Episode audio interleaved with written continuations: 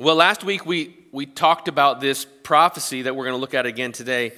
Uh, if, and if, if you're not really familiar with maybe the Bible or, or the word prophecy, maybe your, your understanding of that comes from um, TBS or something like that. Uh, prophecy in the Bible was where God spoke through individuals, and, and oftentimes he would bring to mind things that he had already said and he wanted to address something to the people of Israel, and so he brought the prophet to bring about conviction or, or to direct them. And sometimes it was a promise that would come about later. And so we see in the book of Isaiah that, that Isaiah speaks on behalf of God, and, and he gives these, these prophecies, and many of which are promises that, that are messianic. They are promises that God was making about this individual who was going to come and rule and reign over really all of the world in the same way that, that King David had ruled when he did so well. And so the people of Israel were waiting for a messianic king, and that word Messiah means anointed one or chosen one. So they were waiting for a chosen one, and one of the reasons they had been waiting for a chosen one was because of these prophecies. And so we we talked about that a little bit last week, and we're going to continue with this prophecy, this messianic prophecy that looked ahead to Jesus Christ. Because although we're on the other side of things, the, the, the words of Isaiah give us an idea of, of what the ministry and, and the purpose of Jesus' life and work was. So if you'll stand with me, we're going to be reading from Isaiah uh, chapter 9, verses 2 through 7. Isaiah chapter 9, verses 2 through 7. The people who walked in darkness have seen a great light. Those who dwelt in a land of deep darkness, on them has light shined. You have multiplied the nation, you have increased its joy. They rejoice before you as with the joy at the harvest, as they are glad when they divide the spoil. For the yoke of his burden and the staff for his shoulder, the rod of his oppressor, you have broken as on the day of Midian. For every boot of the tramping warrior in battle tumult, and every garment rolled in blood, will be burned as fuel for the fire. For to us a child is born, to us a son is given, and the government shall be upon his shoulder, and his name shall be called Wonderful Counselor, Mighty God, Everlasting Father, Prince of Peace. Of the increase of his government and of peace there will be no end, on the throne of David and over his kingdom, to establish it and uphold it with justice and with righteousness from this time forth and forevermore. The zeal of the Lord of hosts will do this. This is the word of the Lord to us. Let's pray. Heavenly Father, thank you for a new day to gather together and worship. And thank you for the, the opportunity and the privilege to meet with brothers and sisters without fear of, of uh, retribution or persecution, but that we can come freely and happily. Thank you for the gift of this word and the illumination of your Spirit who teaches and applies these truths to our hearts and makes us more like your Son. Today we come to you, Father, knowing that we have need and that apart from Christ we are in darkness and in need of your light. We have sorrows and sadness and long for joy, and we are pressed and weighed down, longing to walk in the fullness of freedom. Show us Jesus, God. Show us your Son, and show us his salvation, the light, the joy, and freedom that comes through him. Give us life and give us a holy passion to follow Jesus. We pray these things in the name of your Son. Amen. You guys can be seated.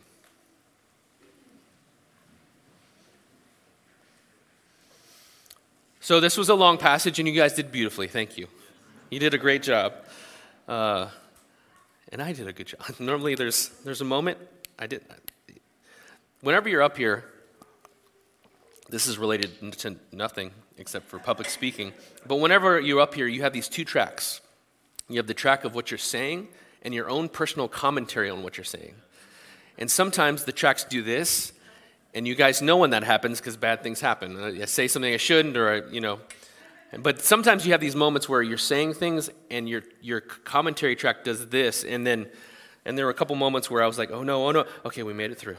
Uh, so thank you. I appreciate that. Um, you can be sure that salvation has come through Jesus Christ. That's what, that's what Isaiah wants to speak to us today, is that you can be sure that salvation, that light and life and hope and joy has come through this, this unique, counterintuitive reality that is Jesus Christ our Lord. So I'm going to talk about three things. I want to talk about the nature of our salvation. Right? What, is, what does that even mean? What does salvation mean for us? If you're, if you're new, maybe you, know, you think of salvation in terms of uh, experiencing uh, the, the greatest version of who you are. The world has a lot of ideas when it comes to what, what purpose, fulfillment, salvation looks like. But when the Bible talks about, well, we're going to talk about what the Bible thinks of when it thinks of salvation. So we're going to talk about the nature of salvation, we're going to talk about the source of that salvation, and then we're going to talk about um, the certainty of that salvation the nature, the source, and the certainty of our salvation. If we look at verses 2 through uh, 4, we get an idea of, of the situation that the Israelites had found themselves in. Now, I said last week, and we're not going to talk about this a whole bunch, but they, they were experiencing persecution and oppression. God was allowing and really sending in a foreign nation to judge the people of Israel. And because of that, the Assyrians were coming in and, and they were going to take over, take over the land, and actually take the people of Israel into captivity. You know, captivity is this picture that we see so often in the Old Testament. From, from all the way to the second book of the Bible, Exodus, all the way through the prophets, captivity where the people of God, often because of their own sinfulness, are taken captive as a result. And it's a picture for us because although we don't find ourselves living in the Middle East uh, under Assyrian rule, we do find ourselves, apart from Christ, in captivity to sin. And so we see that there's a nature of this salvation that he's going to lay out. In verse 2, it says that the people who walked in darkness have seen a great light. Those who dwelt in the land of deep darkness, on them has light shined. Do you live in darkness? Is your life dark at times? The, the reality of, of darkness in the world is not just it's not just a matter of well there are good days and there are bad days and when it gets to be uh, darker earlier in the, in, the, in the day in the winter times um, it, I, I, feel, I feel upset or sad it's not a natural thing Darkness, as it's expressed in, in Isaiah, and darkness in your life, the, the overwhelming sense of, of dread, of, of anxiety, of sadness, of depression, this is not natural.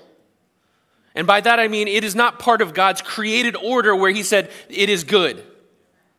While, while God intended, while Jesus or, or, or, the Father intended to create the world with, with rhythms of life, daytime and nighttime, the original design was intended to be one of, of rest and activity, not one of dread.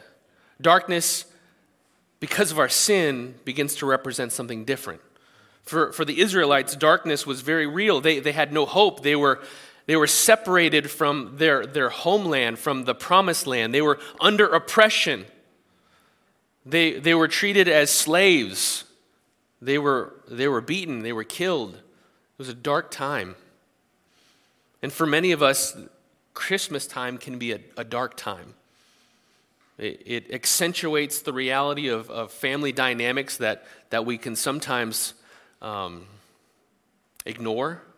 You know, allow the busyness of work and allow the, the busyness of, of being here uh, distract us from the pain that we feel because of what has happened to us as children or, or what has happened because of relational rifts in our families or what has happened because of loss. But we live in darkness. And we live in darkness because we are sinners. And we talked about that last week and, and went into great depth to, to just make the point that you and I are not as good as we think we are. You guys are all beautiful and handsome and wonderful, but you're not as good as you think you are. And because of that, we need help. We dwell in darkness. We, we wrestle with sin we find this, this inclination in our hearts to do what we know to be wrong. We see it in, in children. There's, it's, it, there's an uncanny ability for, for toddlers to find outlets. Why is that? There's a lot of things at that level, but I want to put my finger in that one thing, especially when you say no. There's darkness. In 2 Corinthians chapter 4, Paul describes the situation for those who don't have faith in Jesus Christ. For all of us, apart from Christ, is being blind. We don't see the world as it really is. The world is, is blind. Blind to spiritual realities, blind to God, blind to His glory.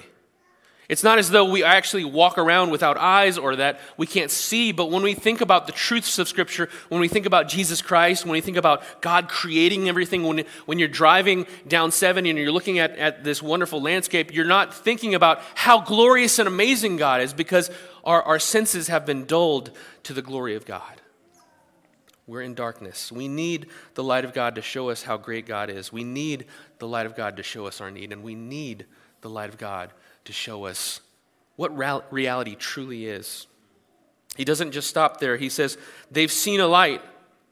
Salvation is, is light dawning, but it's not just that, it's, it's joy coming. You have multiplied the nation and you've increased its joy.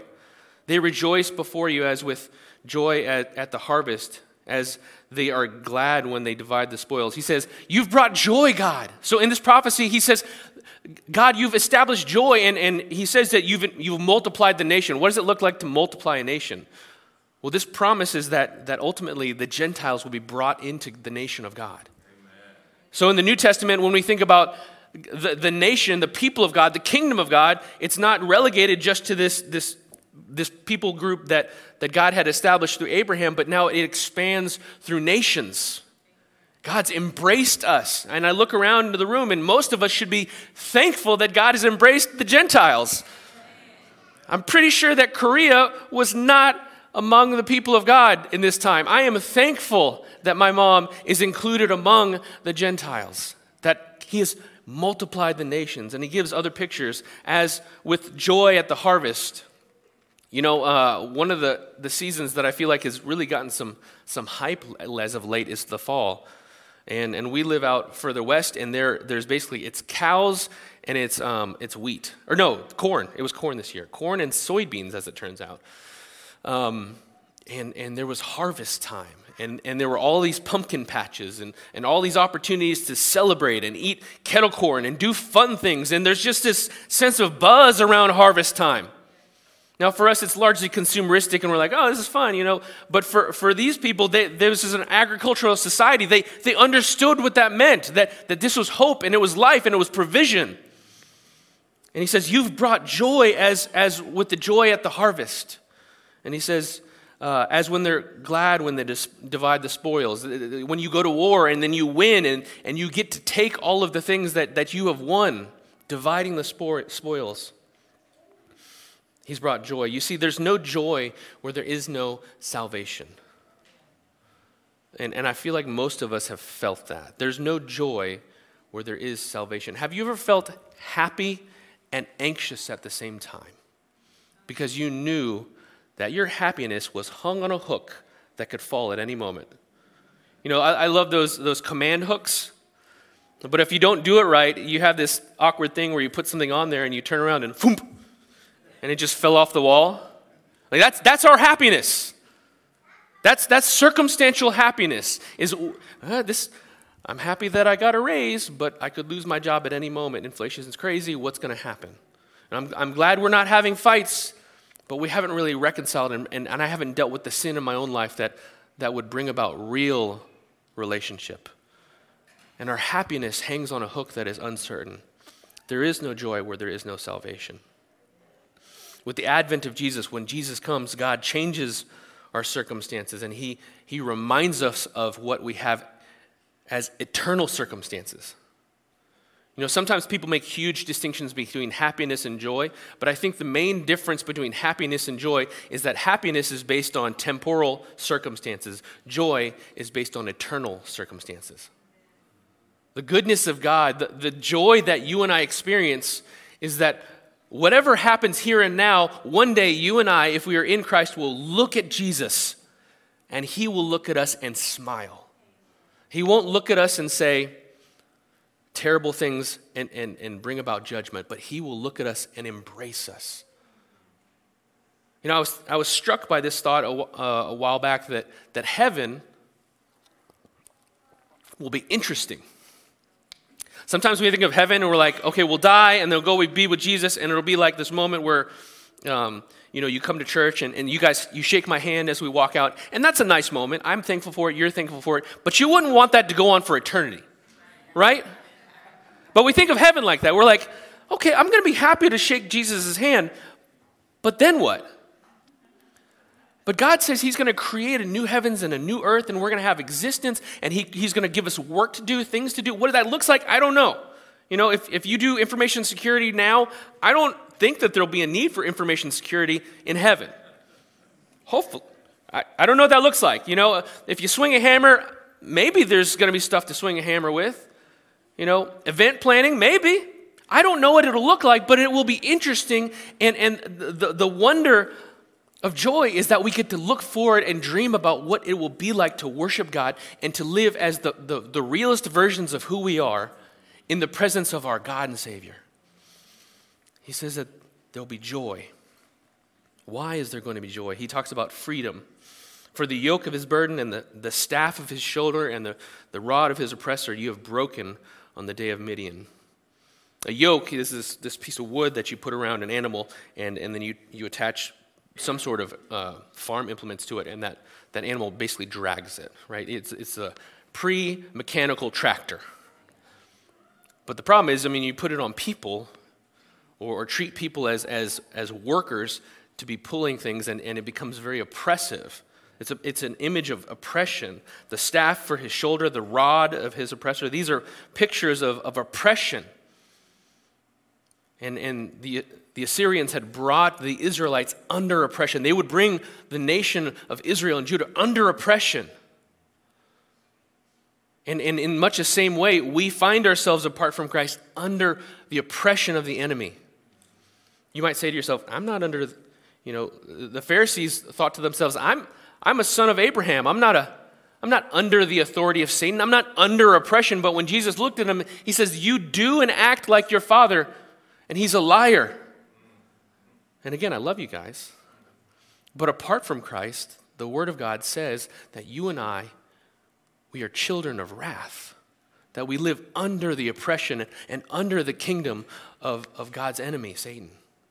There's not three kingdoms. It's not the kingdom of Satan, the place where we live, we live this kind of demilitarized zone where, where kind of there's no warfare and there's no kingdom, and then God's kingdom. There's two kingdoms, not one, two. There's two kingdoms there's the kingdom of God and the kingdom of God's enemy. And if you don't live in the kingdom of God, you live in the kingdom of God's enemy, and you are not the king. We are under oppression. Sometimes that oppression looks really pleasant. It looks like a successful job that's paying all your bills so you don't have to trust in God at all.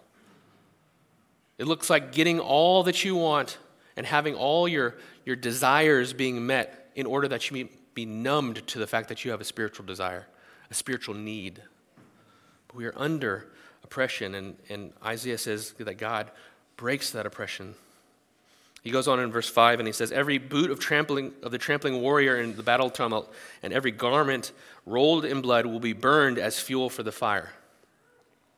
Why would you burn the boots and the clothes of soldiers?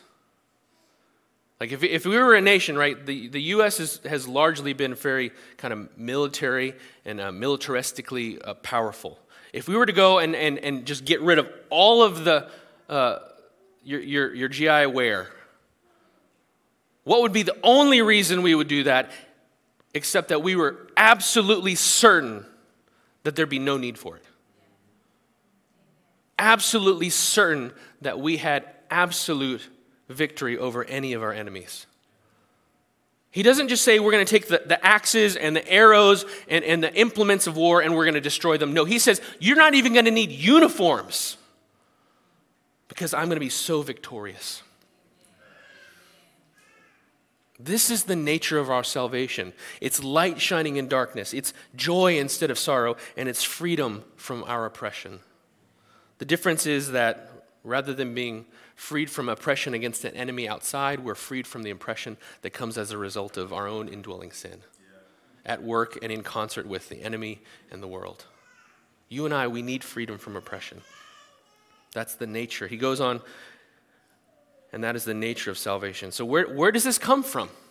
That, that's the question, right? If this is something that you and I need, where do we get it?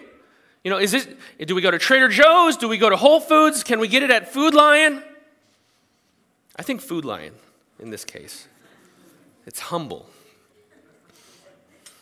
Verse 6 For to us a child is born, and to us a son is given. I, I, I wonder what it was like to hear this, this uh, prophecy. You know, God's going to crush your enemies. He's going to bring joy. He's going to bring provision. He's going to make you guys victorious. Awesome. Where are the tanks and lasers? He says, For to us a child is born. I, I love children. Um, I love babies. I loved our first baby. I loved holding him. He was tiny and wiggly and, and squirmy and, and a little slimy.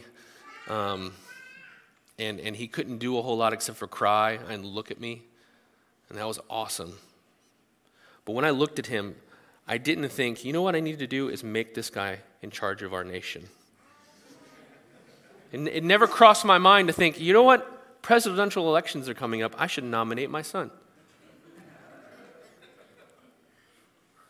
right? Because shortly thereafter, he, he pooped in his pants.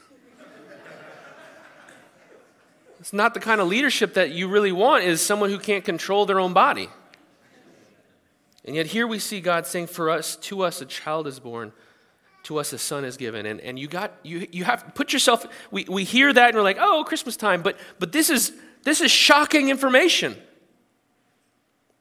It's shocking information.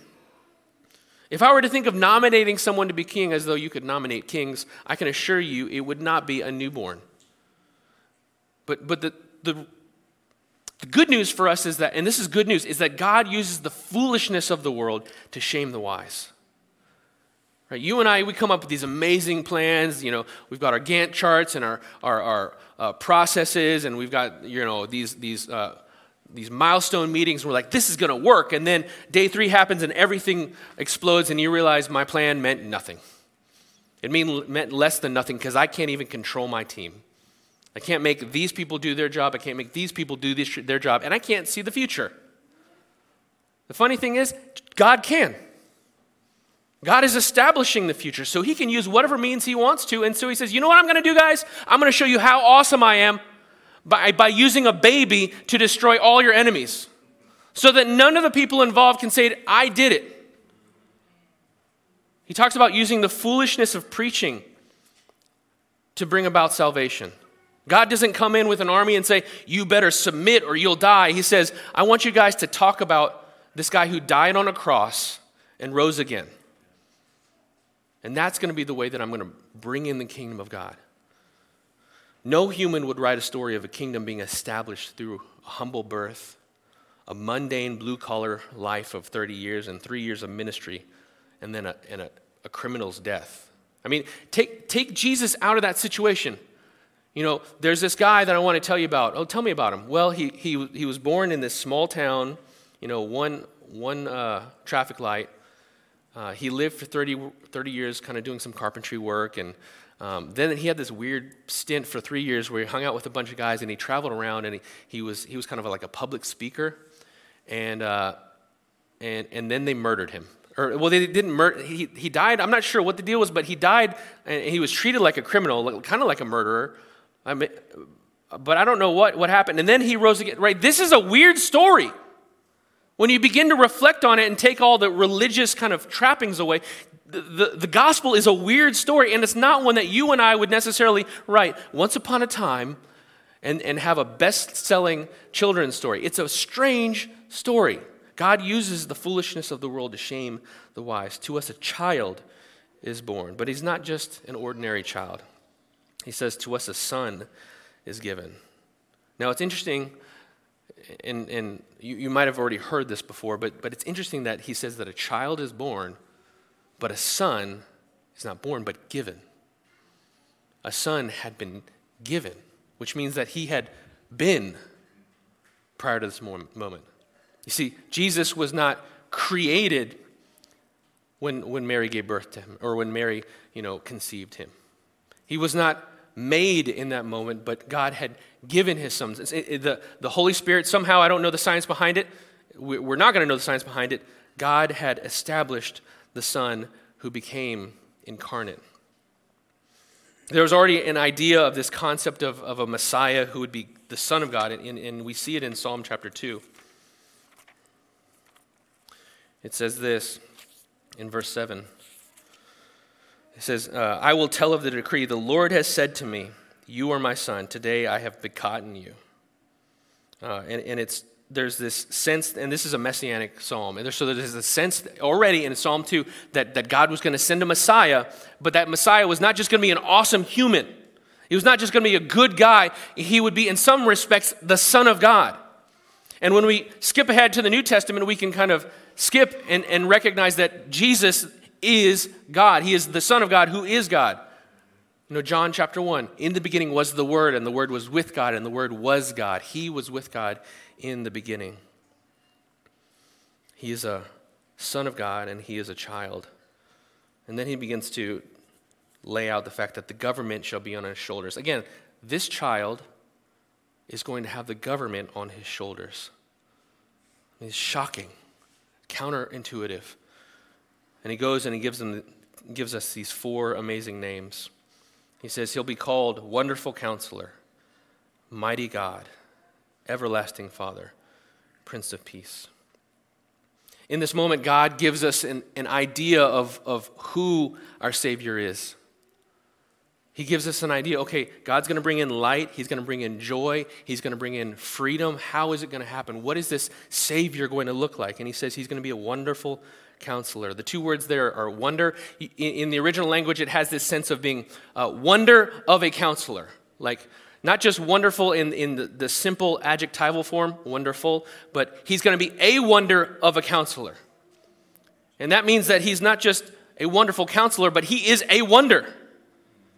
He's one, he's one who, who will need to be a wonder. He's going to he need to be amazing. He's going to need to be awesome if he's going to rule in, in the kingdom of David forever.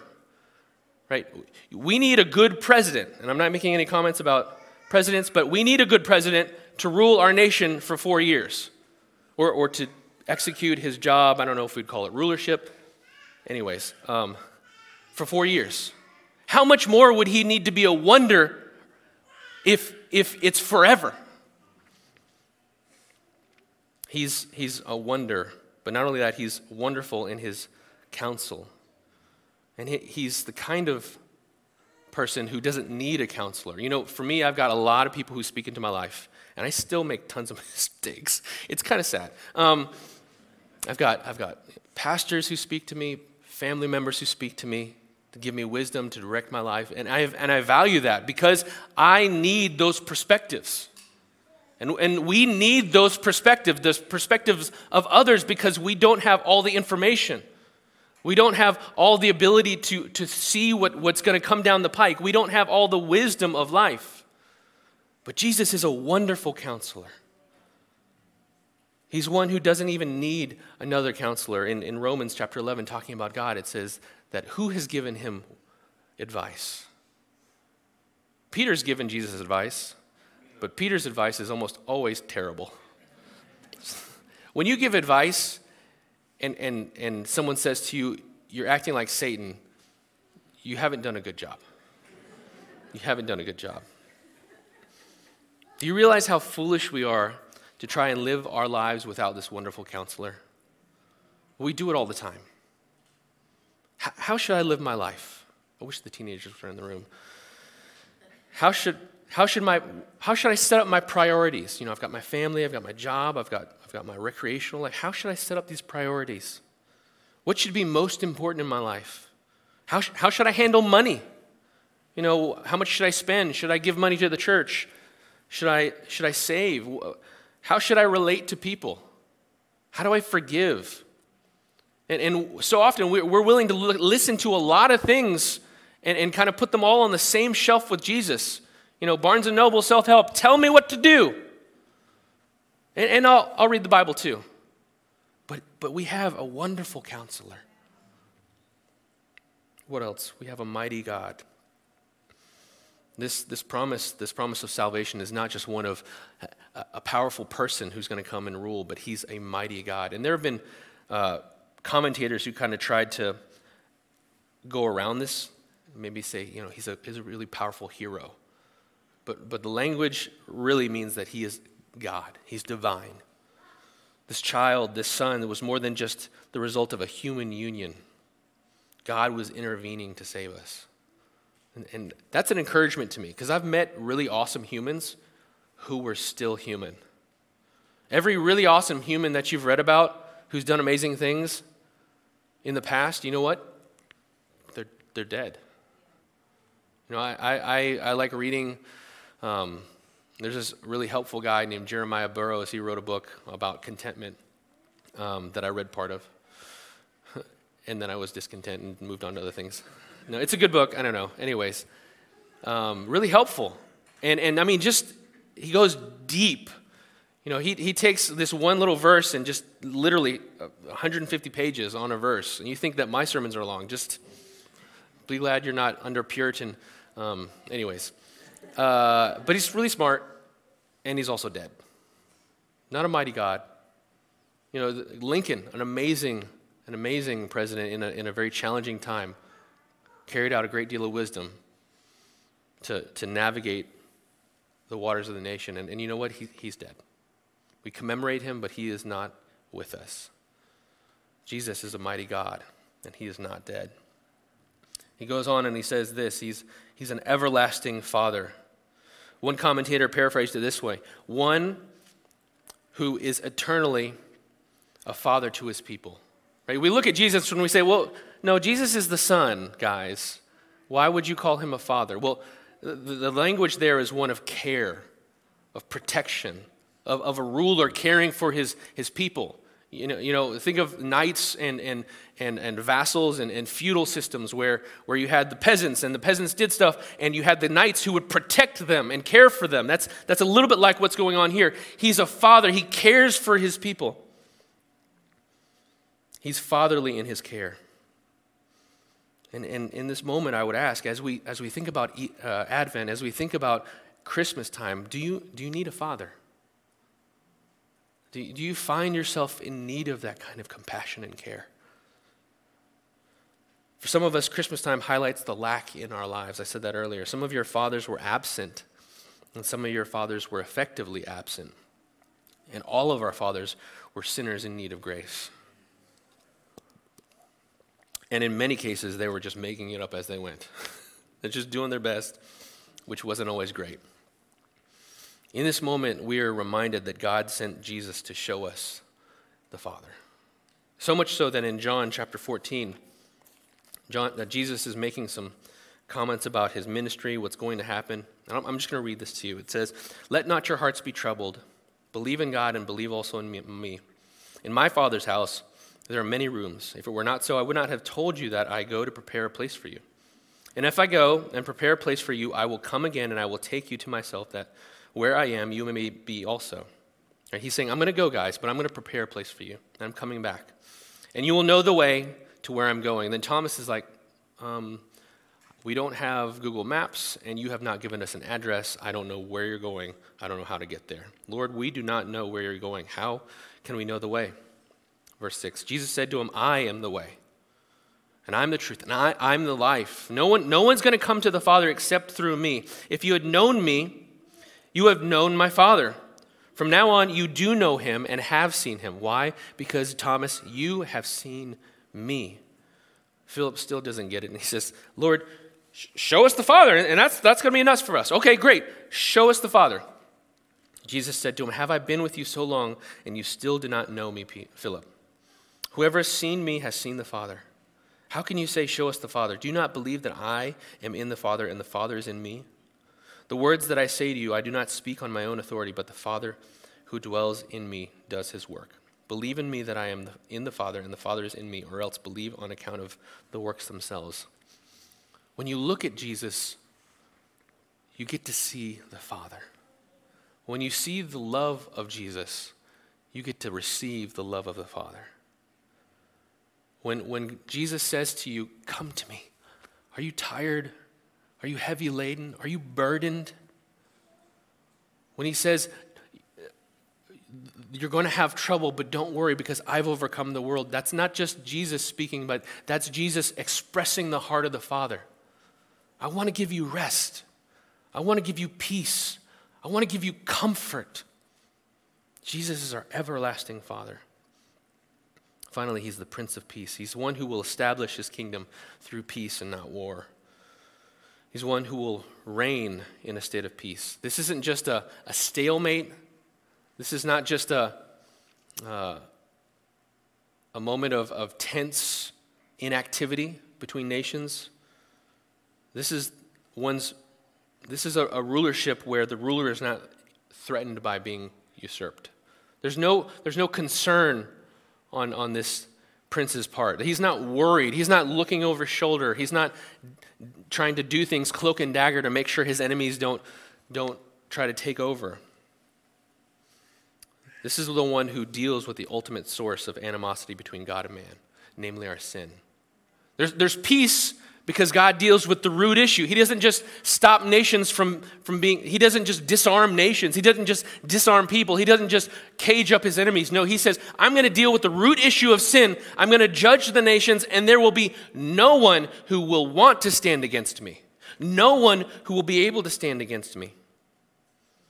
And this is, this is good news. Some of you, you came to church and you barely made it because you need peace. There's turmoil at work. There's, there's blips of stress in your life that remind you of la- the lack of peace in your life.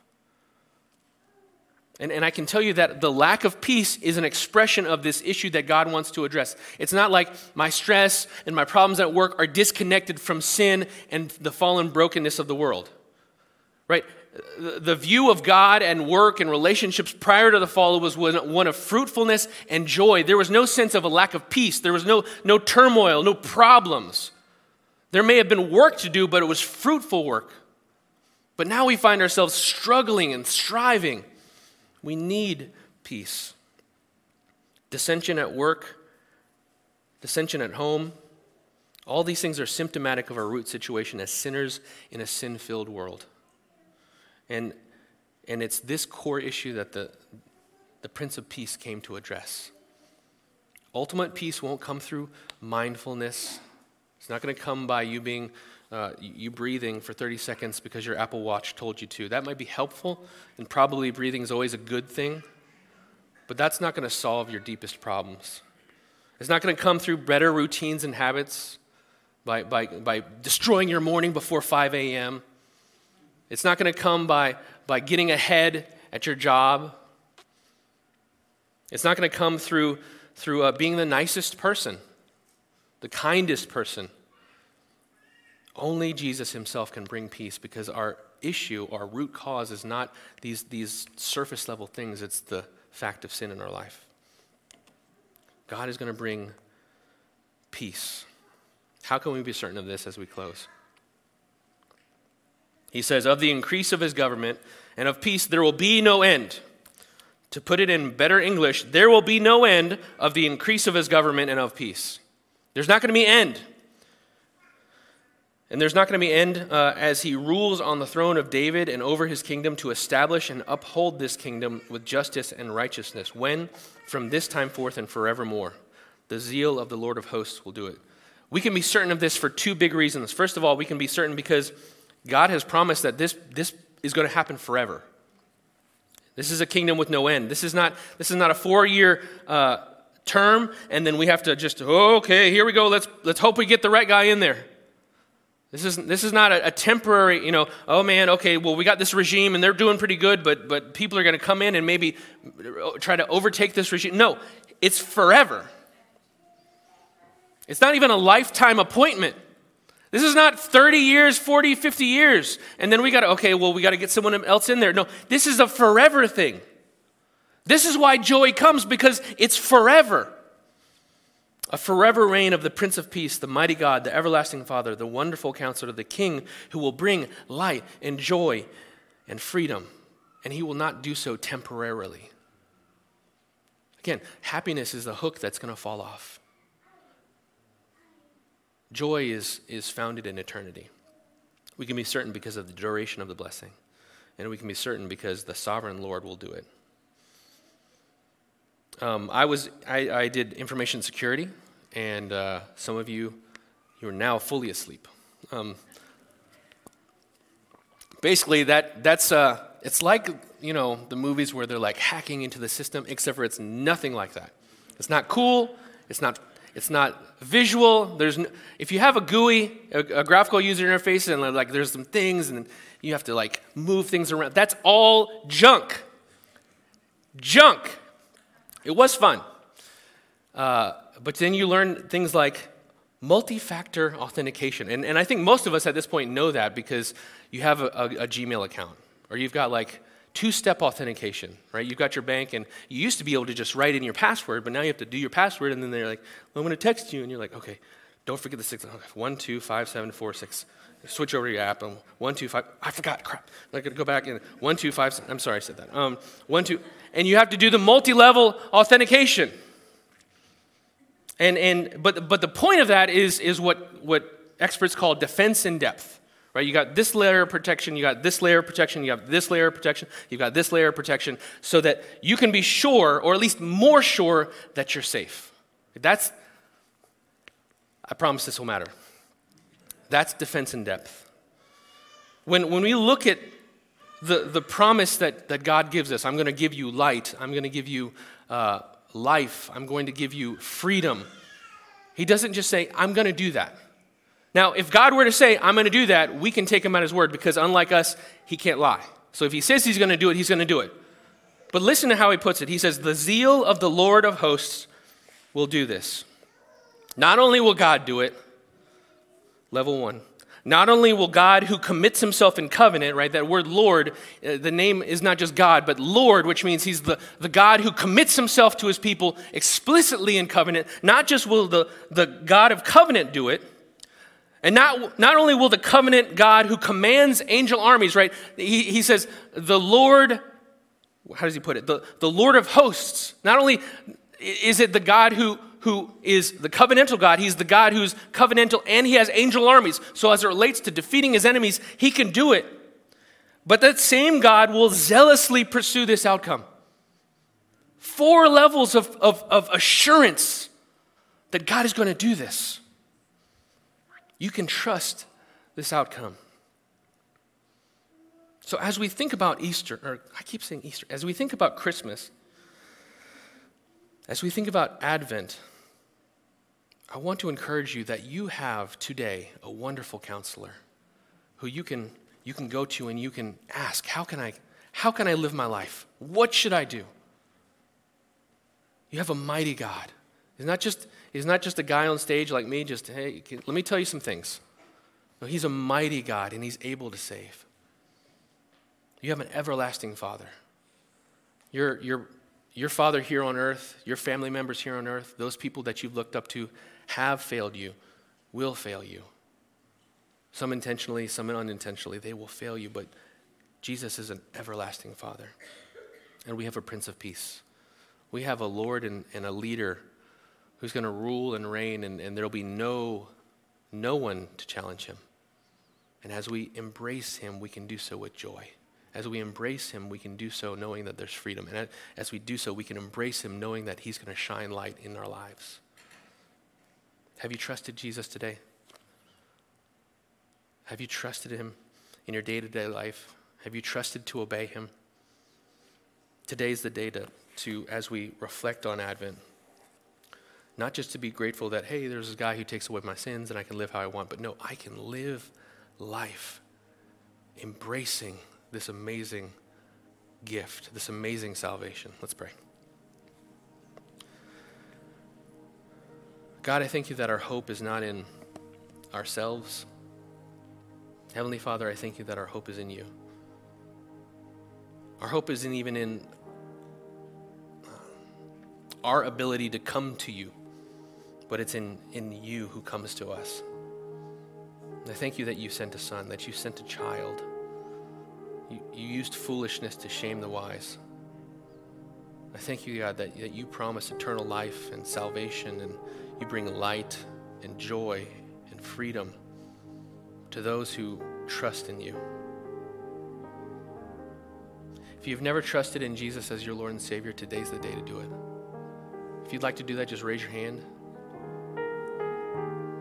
We'd love to pray with you. Well, Lord God, we thank you for your goodness to us. Father, we thank you for your love for us. We pray that as, as we continue on in this Advent season, that you would open our eyes to behold how awesome you are. In Jesus' name, amen.